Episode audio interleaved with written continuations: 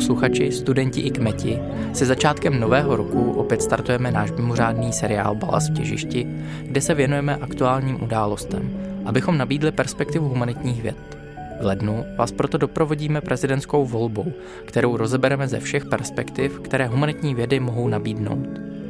Volbu nového prezidenta projdeme v rozhovorech s odborníky a osobnostmi z Filozofické fakulty Univerzity Karlovy. První díl ze seriálu věnujeme historické perspektivě. Filip Liška si při té příležitosti povídá s docentkou Janou Čechurovou o úspěšných i neúspěšných kandidátech na hrad. Ze studia Campus Zibernská vám příjemný poslech přeje Ondřej Černý.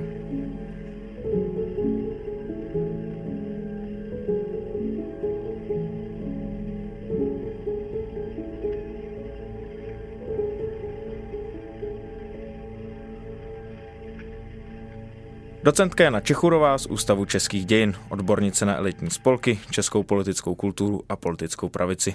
Dobrý den, paní docentko, a vítejte ve speciálním balastu v těžišti. Dobrý den, děkuji za pozvání. Přednedávnem vyšla vaše kniha Kdo mířil na hrad, kterou zde ostatně i máme. Zabývá se především osobnostmi neúspěšných kandidátů a to si možná i později vysvětlíme, jak to s tím kandidátstvím bylo. Ale ještě než se k tomu dostaneme, tak se možná podívejme na to prezidentství trochu ze široka. Jakou tradici má u nás vlastně ta funkce prezidenta? Jaké třeba případně byly okolnosti jeho vzniku? Funkce prezidenta má tradici plus minus 100 let ale přemýšlení o prezidentské funkci, o republikánských systémech je pochopitelně delší.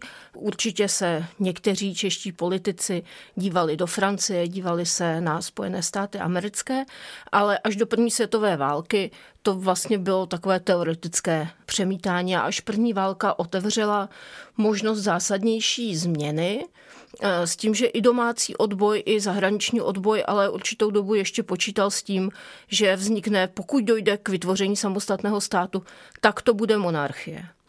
A to, že to bude vlastně nakonec eh, republika, je iniciativa eh, Masarykova, který byl pochopitelně jako inspirován především ve Spojených státech a to, že to bylo pro tu domácí reprezentaci vlastně tak dobře přijatelné, mělo určitě několik důvodů. Jednak odpadla ta fáze hledání vhodného monarchy protože často se říká, že třeba Karel Kramář jako až do poslední chvíli byl monarchista, tak já myslím, že to tak úplně neplatí ve chvíli, kdy eh, vlastně um, ruský car eh, ztratil na významu a Rusko se celé proměnilo, tak ani Karel Kramář nebazíroval na tom, že nově vzniklý samostatný stát musí být monarchí.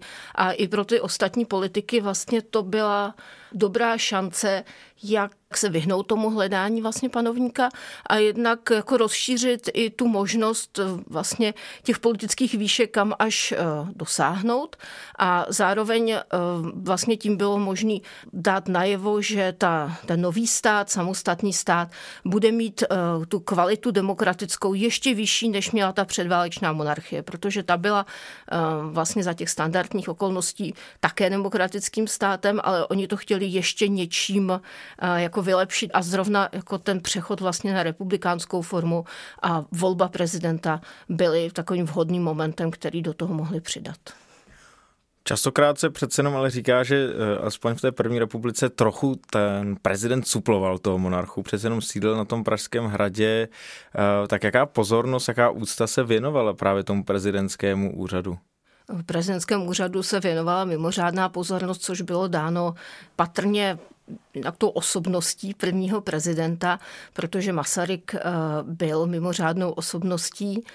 A že on vlastně zahájil tu prezidentskou tradici tím, že převzal spoustu prvků, tak jak to znal právě nejen z té americké zkušenosti, ale i z té žité praxe vlastně monarchistické v Rakousku. To je fakt, že se prezentoval s řadou atributů, vlastně, které jsou typické i, i pro monarchie. A to, že prezident si vybral jako jediný přirozený možný uh, sídlo Pražský hrad, také vlastně naznačuje určitou jako tu inspiraci nebo kontinuitu. A na druhou stranu uh, musíme vidět, že na tom hradě panovník už dlouho nežil. To nebylo, že by jako z panovníka z monarchy to přešlo na prezidenta, ale vlastně to byl jako osiřelý hrad maximálně s nějakým jako místodržitelem. Takže i jak se takto lokálně a ta úcta, která eh, Masarykovi byla eh, dávána vlastně najevo, protože to byl ten prezident osvoboditel, protože to byl člověk opravdu jako mimořádných státnických eh, kvalit, protože se choval prostě opravdu jako s velkým přesahem vlastně to jeho chování i v tom politickém systému, nejen ta jeho akce zahraniční, prostě byly mimořádné, tak to za, prostě položil tu laťku jako proklatě vysoko pro to, jak hodnotit a co očekávat od prezidentského eh, úřadu. Takže eh, určité prvky jako známé z monarchií tam byly, ale bylo to spíš jako taky eh, pro tu vizualizaci, tak a pro lepší uchopení vlastně i tou veřejností. V tom parlamentním systému nicméně prezident není zas tak silnou figurou, řekněme, ale jak se třeba právě tahle ta úcta která se už o toho Masaryka s tou funkcí spojuje, projevovala v té praktické rovině politiky? Původní ústava počítala skutečně jako s omezenými pravomocemi prezidenta a je známý ten Masarykův výrok eh, okřídlený, který je možná eh, pravdivý, při příjezdu vlastně do Československa, kdy řekl na tu podobu svých pravomocí jako to ne. A vymohl si eh, vlastně už v roce 19 jako posílení svých pravomocí a pak v ústavě 20 vlastně ingerencí, především přes Antonína Švehlu. Další, to je ta formální stránka věci. Prezident tak jako tak je vždycky součástí vlastně té výkonné eh, výkonné moci. Ale eh, kromě toho hlava státu byla od roku 23 chráněna i hm, částí zákona na ochranu republiky. Byla tam vlastně jako proti urážce hlavy státu, ale pak eh, ty, jako, eh, ten vliv eh, právě Masarykův, protože on vydržel tím prezidentem velmi dlouho, vlastně skoro po celou první republiku, tak se projevoval i v tom, že měl tu autoritu osobní. A když něco chtěl a projevil nějaké přání, tak většina těch státotvorných stran, i když nepatřili k tomu uskupení hradu, nepřímo nebyli vlastně podporovateli jeho a, a Beneše a tak dále, tak mu v mnohem ustoupili nebo vyšli stříc a to se týkalo třeba i otázek eh, jako personálního obsazení některých rezortů a, a dalších věcí. Takže spíš to vyvěralo i jako z té mimořádné Masarykovy jako osobní autority, než by to bylo jenom právně podpořeno. Ta vaše kniha pokrývá období zhruba 70 let, vlastně takových turbulentních 70 let. Pojďme se možná podívat, jak se ta funkce prezidenta měnila v průběhu 20. století a začneme právě třeba v té první republice. Vedly se nějaké předvolební kampaně, po případě nějaké politické boje právě o to, kdo nastoupí třeba po Masarykovi nebo už během uh, Masarykovské éry? Masaryk měl od počátku jasno, že by si přál, aby jeho nástupcem byl Edvard Beneš. A byla otázka, kdy se tak stane, protože Masaryk nebyl mladý, když eh, nastupoval do prezidentské funkce první dva roky to vypadalo, že ani není příliš již eh, zdravý a že nevydrží vlastně tak dlouho ve funkci prezidenta. A i proto si připravil nebo vlastně uplatnil svůj vliv na podobu ústavy, která byla eh, vlastně navržena a přijata eh, tak, aby i mladičký Edvard Beneš už mohl kandidovat v roce 20, kdyby se bývalo s Masarykem něco stalo. Ne všichni byli z představy, že jeho pokračovatelem bude eh, Beneš eh, nadšení. Obzvlášť eh, národní demokracie by se asi uměla představit, kdyby Karel Kramář byl prezidentem, ale tam vůbec neseděly ty jejich volební výsledky, prostě početně by nedal dohromady většinu. Eh, potřebnou v parlamentu a agrárníci dělali hm, si aspirace čas od času na to, že by také oni jako nejsilnější politická strana mohli mít svého představitele na hradě. Ve chvíli, kdy se ale uvolní ten prezidentský post, kdy Masaryk v roce 35 ze zdravotních důvodů eh, abdikuje, tak už je ten eh, stát vlastně v, v zahraničně politicky jako ohrožen. Je jiná ta vnitřní situace a vlastně nakonec z toho vyjde tak velká podpora Benešovi jako kandidátovi, jakou Masaryk nikdy nezískal v té prezidentské volbě. A pokud se vedly nějaké kampaně, nějaké eh, spory, tak toho oficiálního protikandidáta proti Masarykovi eh, stavěly vlastně strany, které nebyly státotvorné, které odmítali ten systém jako takový. V té první volbě to byl vlastně společný kandidát jako německých stran, profesor August Negle, a v těch dalších volbách 27-34 vlastně proti němu kandidovali eh, komunisti. Kdežto Beneš oficiálního protikandidáta vlastně v té volbě neměl. Nicméně pravicové strany se pokusily mm, postavit vlastně svého kandidáta, dalšího univerzitního profesora Bohumila Němce, ale eh, nezískali pro něj vlastně dostatečnou podporu, nebyli schopni vytvořit nějakou středopravou prostě eh, frontu, která by, eh, která by toho Němce dokázala v parlamentu zvolit, takže tady se ukázalo Benešovo jako ta schopnost vyjednávání a vlastně určitý jako politický mistrovství, kdy uh, u uskupení jako byl Luďáci nebo komunisti by nikdo moc nepředpokládal, že by ho byli schopni volit a pak díky jejich podpoře vlastně se stal opravdu jako širokým koncenzem československým prezidentem. Benešovo prezidentství je rozhodně specifické i tím, jak bylo rozseknuté druhou světovou válkou. On vlastně potom byl exilovým prezidentem v Londýně, ale zároveň byl i protektorátní prezident tady v Praze, Emil Hácha. Jak vlastně fungovalo to prezidentství za protektorátu, že se udrželo i v této formě? Výnosem mm, vlastně o zřízení protektorátu Čechy a Morava 16. března 39 eh, bylo tedy stanoveno, že státní prezident, teď už tedy s přívlastkem, ten státní prezident zůstává vlastně v čele té autonomní zprávy, protože protektorát můžeme eh, vnímat jako určitou eh, autonomii, autonomní eh, součást třetí říše. A té byla ponechána vlastně tahle symbolická funkce. Můžeme si klást otázku, proč, jestli to byl jeden z těch jako stabilizačních eh, faktorů, kterým eh, zpočátku vlastně Němci se snažili dát najevo, že ponechají část toho vlastně řízení vnitřních věcí protektorátu těm domácím silám za to, že tady bude jako klid a ten prostor pro hm, práci pro třetí říši podmínkou pro to, aby mohl Hácha tuhle tu funkci vykonávat, nebo kdokoliv jiný byl, že má důvěru Adolfa Hitlera. Nebyla to teda výsledek nějaké volby, ale byla to jako Hitlerova volba, že takového člověka tady tady chce, takže je otázka, jestli vůbec za těchhle z těch okolností jako se dá mluvit o tom, že to je něco připomínající jako úplně tak prezidentskou funkci standardní.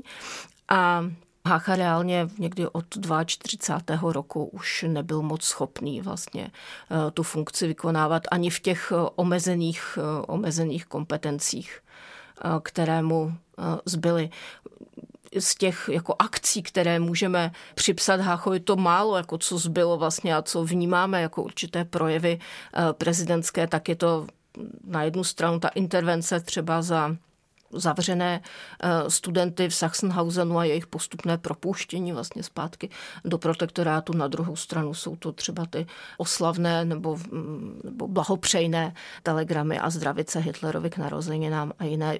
Mnoho toho nezbylo, spíše to byla opravdu v tomhle tom ta funkce jako reprezentativní a signál určitý kontinuity, alespoň jako fasády kontinuity s tím předchozím obdobím. Symbolem kontinuity byl ovšem také Edward Beneš, který se následně vrátil v roce 45 a opět se stal, no, možná pokračoval v tom eh, prezidentství.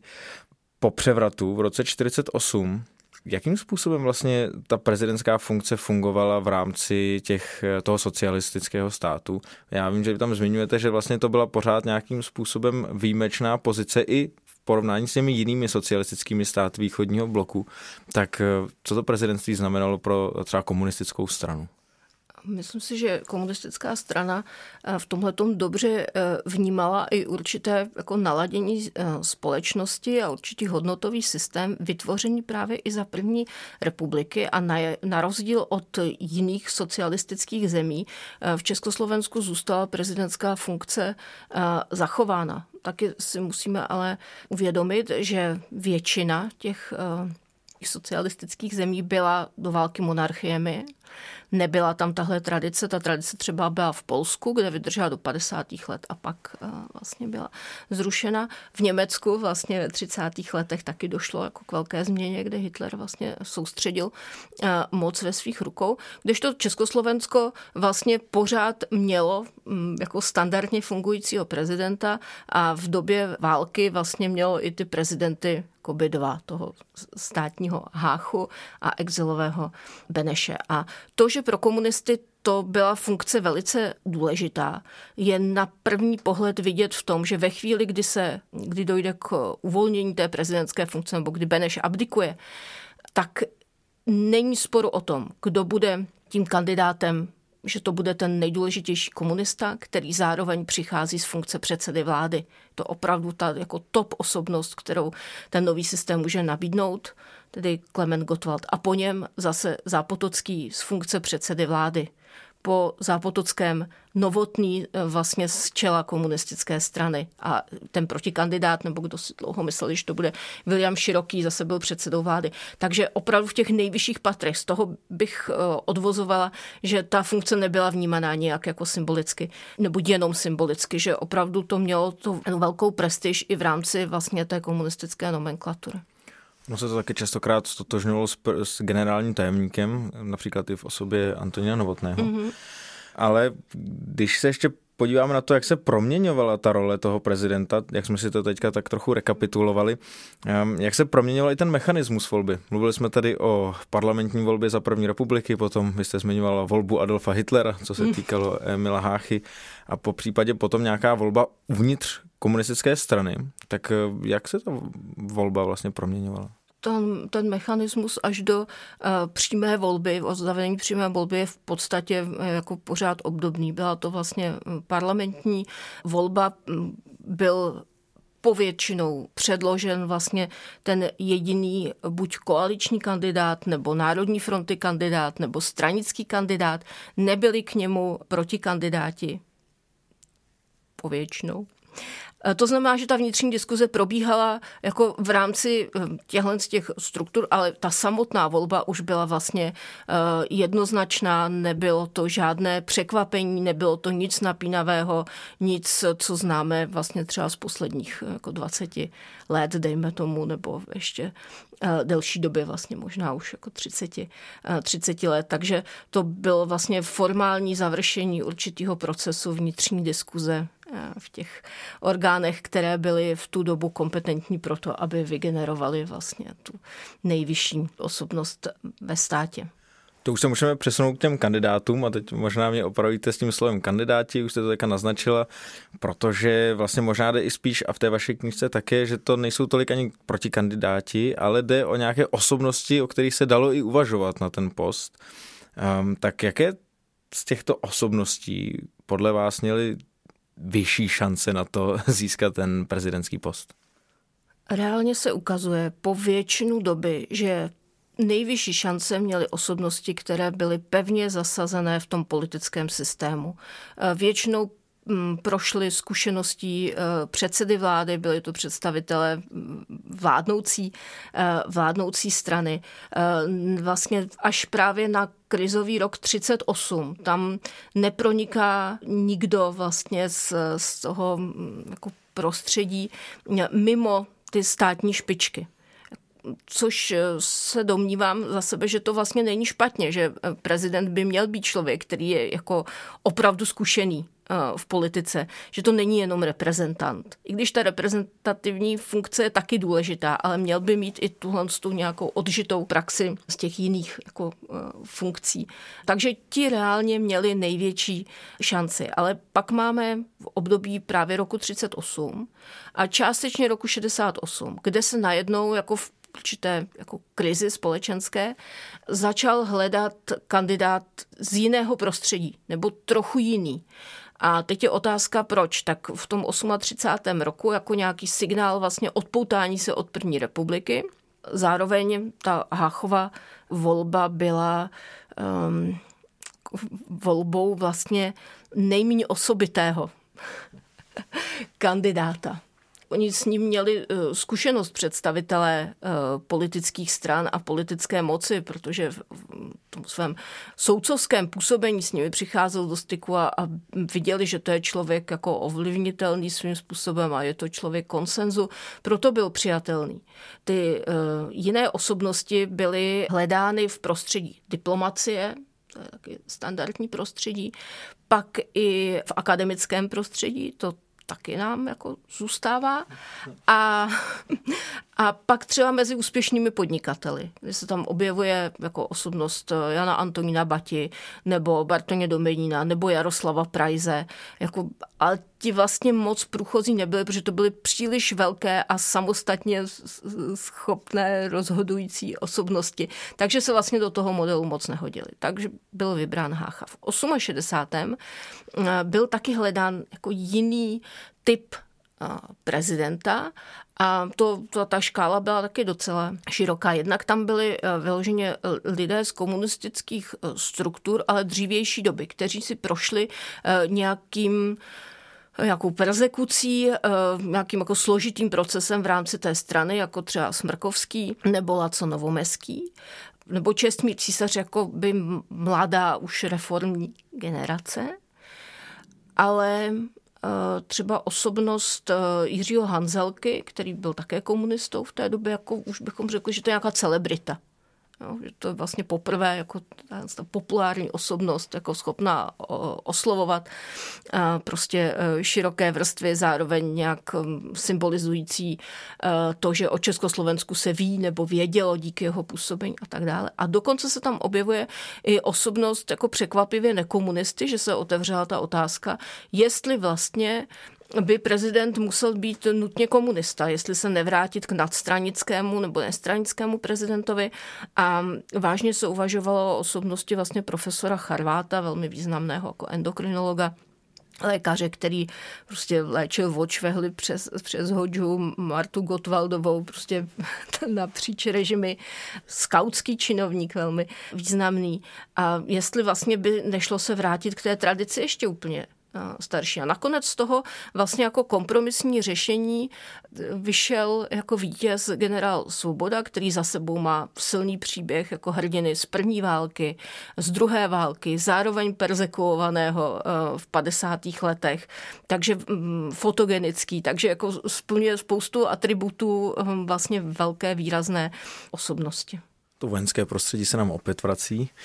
Vy jste zmínila tyhle dva krizové okamžiky, já bych možná přidal ještě jeden, a to je rozpad Československa. Tam vlastně ta volba prezidenta také zahrála, ale poměrně specifickou roli. Když se podíváme, jak kandidáti se nabízeli po neúspěšné volbě eh, Václava Havla prezidentem v létě 92, tak eh, to je přece jenom o dost eh, nižší liga z hlediska jako významu a, a e, zásluh společenských, až si člověk jako klade otázku vlastně, proč se ti, kteří do toho boje pouštěli. Dneska už při té přímé volbě si člověk tu otázku tolik jako neklade, ale ale v tehdejší době ano. A to, že nedošlo ke zvolení Havla prezidentem ve 92. roce, protože ho nezvolila vlastně ta slovenská část sněmovny národů, bylo jasným signálem, jak by to fungovalo i v řadě jiných podobných eh, záležitostí, ve kterých by bylo potřeba dosáhnout konsenzu. A Havel vlastně už se rozhodl jako znovu nekandidovat a vlastně bylo to jako velmi symbolický moment protože přichází asi jako eh, vlastně eh, relevantní nástup eh, jako demontáže toho státu. Zmínili jsme teďka celou řadu různých těch neúspěšných kandidátů, když jim tak budeme říkat. Je někdo z nich, koho byste pro nějaký zajímavý osud nebo tu jejich politickou kariéru vypíchla? Tak zajímavý osud má třeba Bohumil Němec jako člověk, který vzešel z pokrokářského hnutí. Před první světovou válkou byl mm, vlastně mladočechem, pak národním eh, demokratem, zároveň to byl ale eh, jako přírodovědec, opravdu jako evropského při nejmenším významu, botanik, který v 35. se a člověk zkušený v politice, to ještě chci říct, jako protože byl poslancem a, a účastnil se politického života, veřejného života, byl předseda Národní rady tak dále, tak v 35. najednou do té jako šance, která mu byla nabídnuta, že bude společným kandidátem politické pravice proti Benešovi, tak šel, přestože mi přijde, že jeho potenciál vlastně eh, sjednocovat i tu politickou pravici byl dost omezený, protože pro Němce, prostě pro Němce jako sudecké Němce, eh, byl prostě českým nacionalistou pro slovenské luďáky byl svobodným zednářem a pokrokářem. A reálně, když člověk jako počítá, tak se nemůže dopočítat jako velké podpory. Takže na sebe přijal, jestli jako úděl té symbolické protikandidatury. Nevím, jinak to byl člověk racionální a úplně tomu jako nerozumím, že podlehl na tu chvíli, že o něj z té politické strany je poptávka, tak podlehl té iluzi asi, že by to mohl vít, protože musel vědět, že když to nevíde, tak to nemusí projít jen tak vlastně tohle.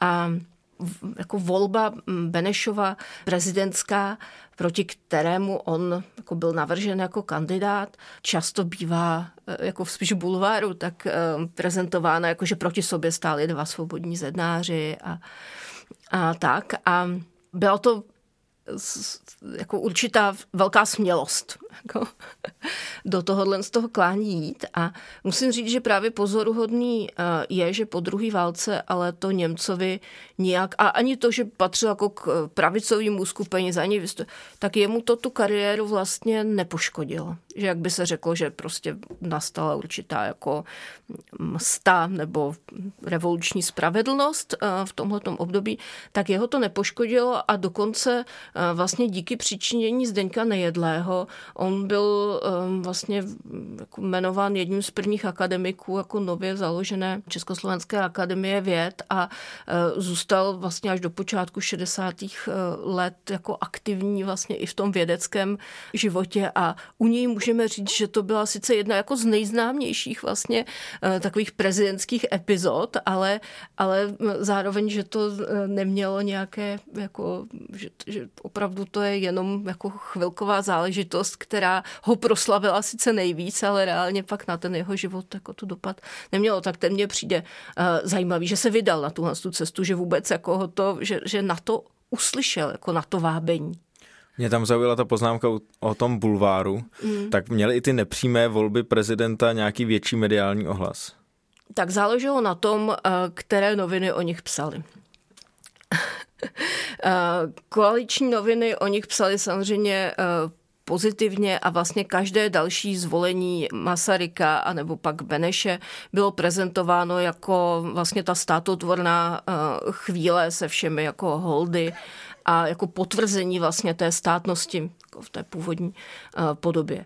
Pokud eh, o tom psal Bulvár, tak ten nejvyhlášenější teda patřil Jiřímu Stříbrnému, který eh, od jisté doby jako neměl hrad eh, v lásce, tak eh, tam jako určitě ty ironické ostny mohly být, ale ty přicházely i předtím, když se jako by vlastně jednalo o tom třeba první ten půl rok před tou volbou, jako když se to téma rozvířilo, aby pak z něj stejně nic nebylo, jako prakticky, ale tak tam tohle to téma určitě mohlo zaznít. A třeba pro bulvár nebo spíš jako takový jako skandální eh, prvky z eh, té nepřímé volby bylo určitě to, jak se chovali třeba komunisté při eh, volbě v roce 34, když tam jako volali ne Masaryk, ale Lenin, že jo, a, a tak, tak to určitě stálo za zaznamenání, nebo e, němečtí e, poslanci v roce 20 vlastně demonstrativně, nebo nejen v roce 20, ale obzvlášť v roce 20 demonstrativně a s určitými jako výkřiky a vyhruškami jako opustili vlastně ten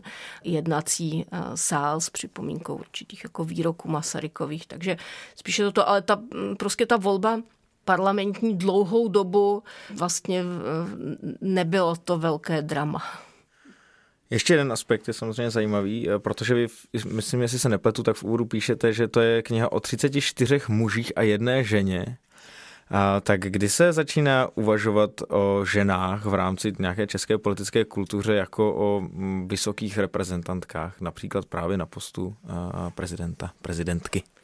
Tak ta první žena, která se pokusila kandidovat na prezidentský post, byla Marie Kristková za zemědělskou stranu v roce 92, úplně jako téměř neznámá postava. Pak přichází vlastně poslankyně Stiborová za, za levý blok, Jaroslava Mouzerová, tak občas se pak už od 90. let objevují ty ženské kandidátky, ale takový ten jako velký tlak, no ta poptávka jako po uh, ženských kandidátkách, to si myslím, že je tak záležitost až uh, jako posledních 20 let a, a eskaluje to jako v, v současnosti, ale že to, to klíčové téma nebylo vlastně těch prezidentských voleb, jestli je někdo z těch kandidátů ženou nebo není. No a v nějakém širším spektru té politické kultury, jakou roli tam ženy vlastně zastávaly? Jak jim bylo přisuzováno?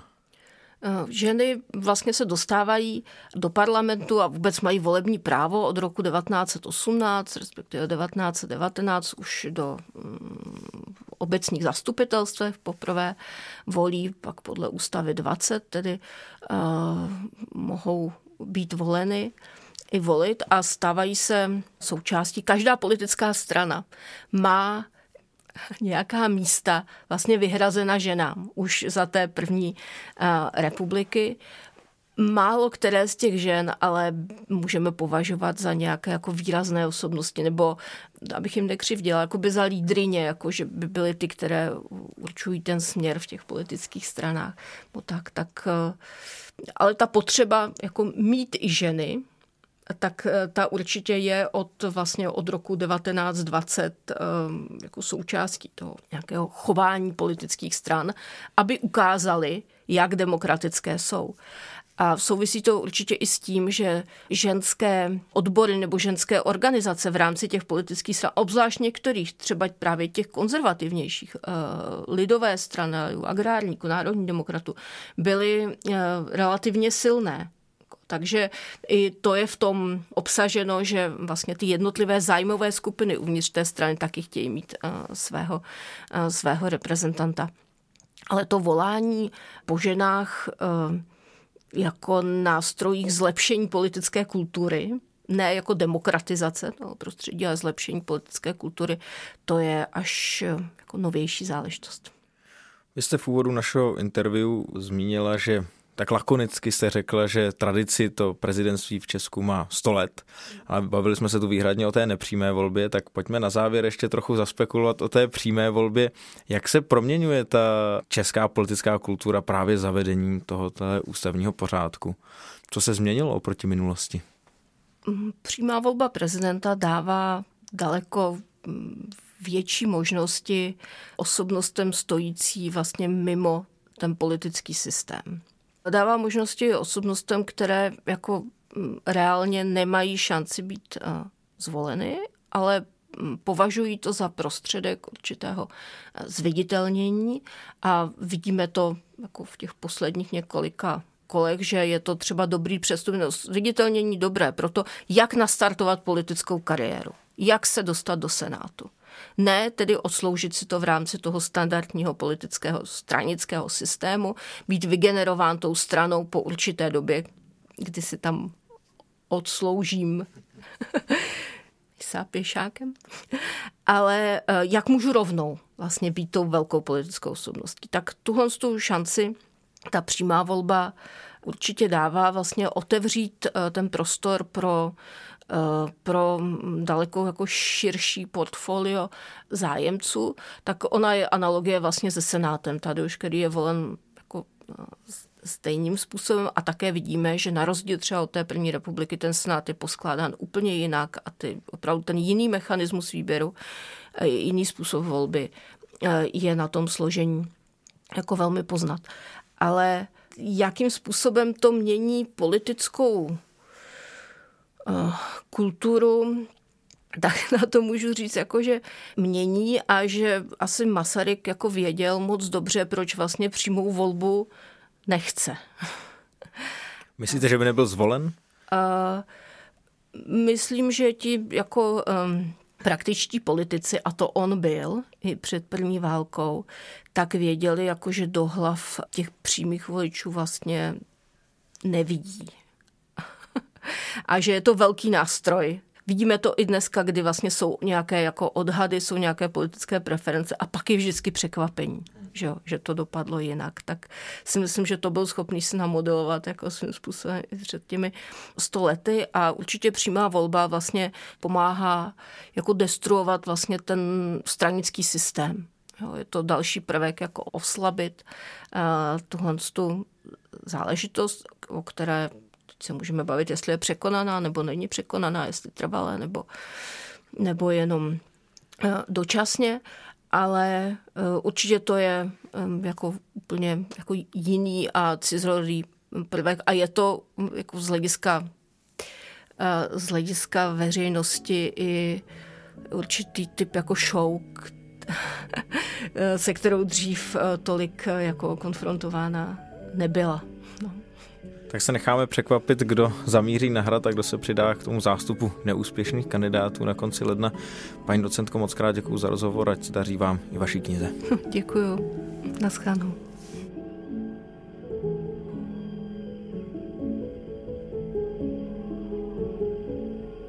První díl ze série Balas v těžišti je u konce, ale nemusíte smutnit. Další vyjde už příští týden. Těstě před prvním kolem prezidentských voleb se můžete těšit na politoložku Zoru Hesovou a na její zhodnocení proběhlé kampaně. Nadále je vám také k dispozici náš lednový díl o psychologii. Sledujte také naše sociální sítě a klidně nám k tomuto mimořádnému seriálu napište na balast.cz. Mějte se hezky.